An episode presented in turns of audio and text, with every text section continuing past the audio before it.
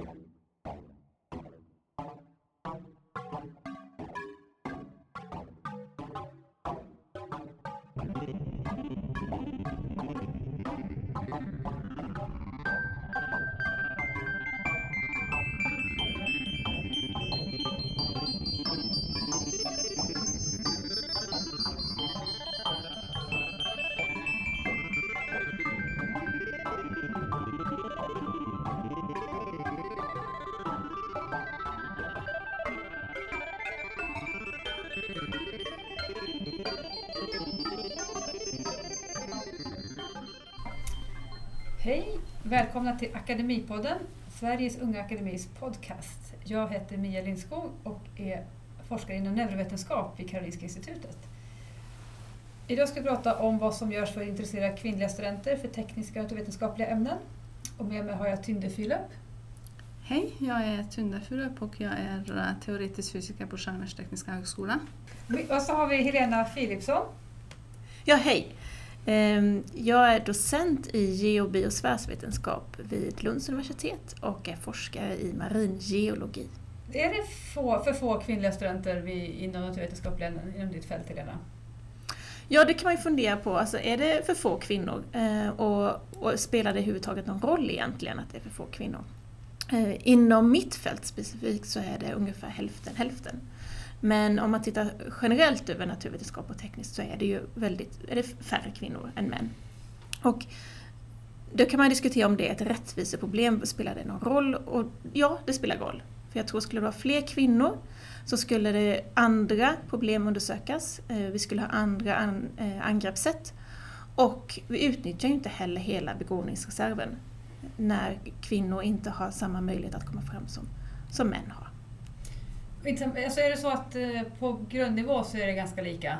För inom mitt fält så är det så att både på grund och forskarutbildningsnivå så är det ungefär hälften hälften medan sen försvinner kvinnorna väldigt snabbt. Men jag tror att Tynde, du har helt andra erfarenheter inom ditt fält. Ja, inom mitt fält verkar det som att eh, flickorna väljer bort matematik och teoretisk fysik ganska tidigt så att det är ganska få kvinnor även på grundutbildningen. Och eh, det blir ju inte mycket färre utan det, det är ju få kvinnor hela tiden. Jag är ganska ensam uh, som teoretisk fysiker i, som kvinna i många sammanhang. Vilket är inte är något problem uh, i sig men naturligtvis så, så funderar jag på mycket då vad skulle man kunna göra om det finns någonting vi kan göra.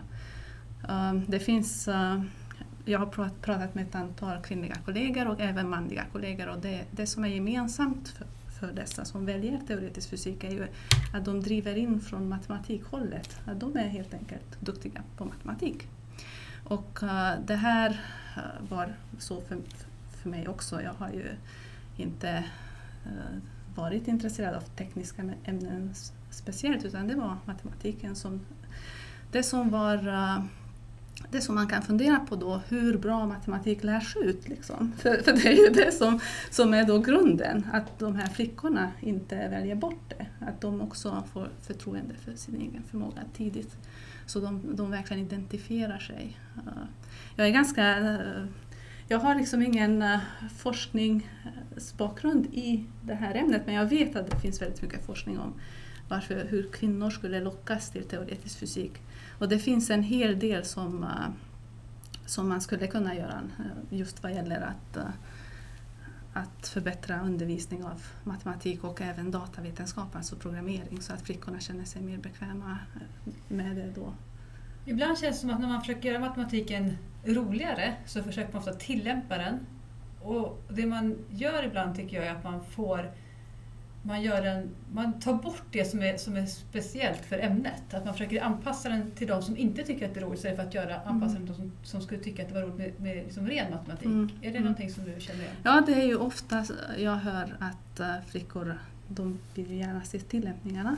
Och det är ju sant att nästan allt jag gör drivs ju av att jag vill hjälpa folk eller jag vill göra världen bättre. Så att det finns ju naturligtvis, men det finns ju, det är ju två saker. Det är som att lära sig ett språk. Att man, man måste ju lära sig språket för matematik och teoretisk fysik och det tar ju tid. Och det, det som är skillnaden är att vad gäller, vad gäller språk, det vet man ju alla. Egentligen skulle jag kunna lära mig japanska om jag ville det, det, det tar bara många år men jag kan lära mig.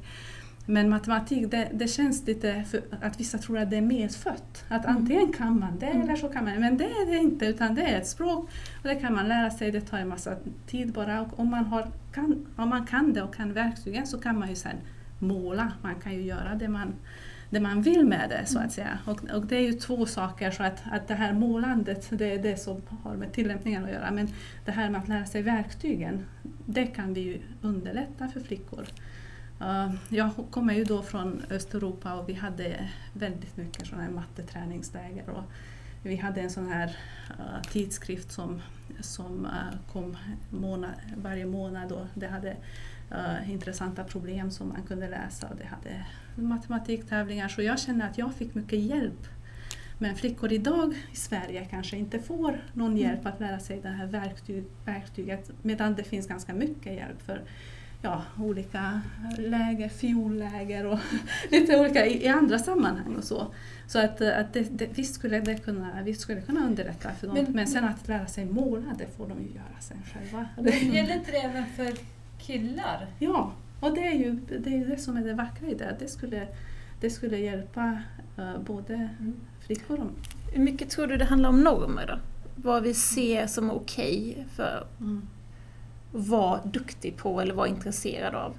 Mm. Jag kommer ihåg när jag skulle börja läsa på universitetet och jag ville läsa en naturvetenskaplig eller matematisk, matematisk linje med inriktning mot geovetenskap eller någonting sånt där.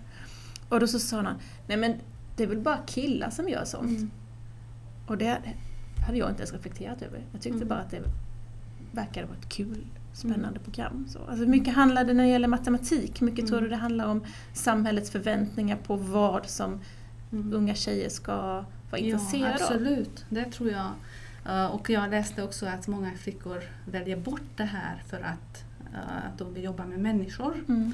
Och det är ju det vi gör hela tiden. 90 procent av min tid är, är att uh, jobba med människor, med studenter men även, även uh, mina kollegor. Som eh, det mesta görs ju i samarbete med människor. Så jag har just funderat på att man kanske borde liksom skriva en dagbok och anteckna vad man egentligen håller på med under dagarna. För det tror jag, det kommuniceras inte riktigt ut. Hur man har den här känslan att, att man, eh, man är någon slags eh, introvert person som sitter ensam i sitt rum. Och det tror jag gäller teoretiska fysiker mer än biologer kanske eller andra som man oftast föreställer sig sitter i en labb och gör lite olika saker. Något ljust labb och eh, vackra.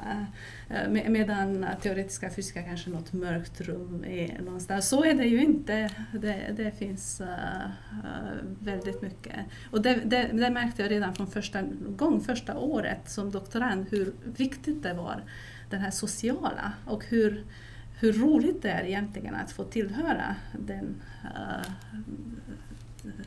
det, det gänget som ändå de här otroligt intelligenta människorna eh, representerar. För det är ju, de är ju inte bara smarta på matematik utan är väldigt mycket eh, andra Men, du, saker. men du sa inledningsvis att det, det var inget problem egentligen att du, att du var ensam i din bransch eller att det var få kvinnor i fältet.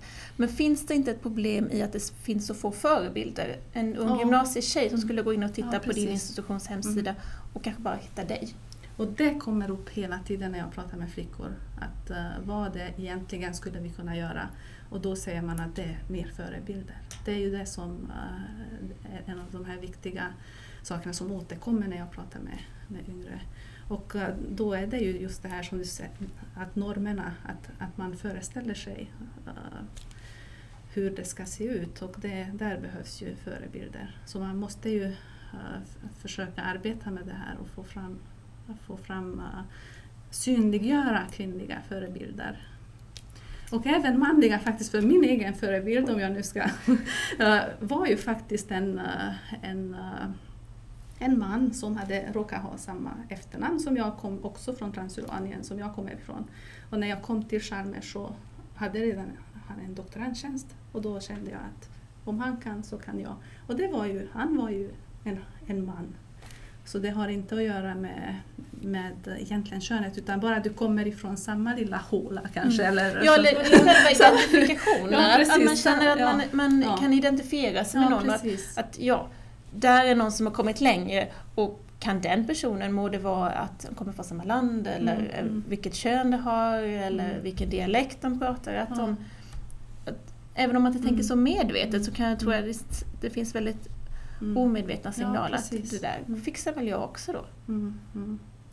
Ja, så att eh, det, är inte, det, det behöver inte vara könsmässiga förebilder utan det gäller att få fram folk med invandrarbakgrund eller Mm. vad det nu kan vara för uh, samhällsklass. Och där kommer vi tillbaka till hela det här problemet egentligen, att, att utnyttja hela begåvningspotentialen Mm. genom att vi väljer en liten grupp, eller den, här lilla Mm. gruppen väljer sig själva egentligen. Mm. Ehm, så, så kommer ju inte alla som borde komma fram, Mm. kommer, som inte kan ja, utnyttja deras kompetens och deras egna förmåga. Mm.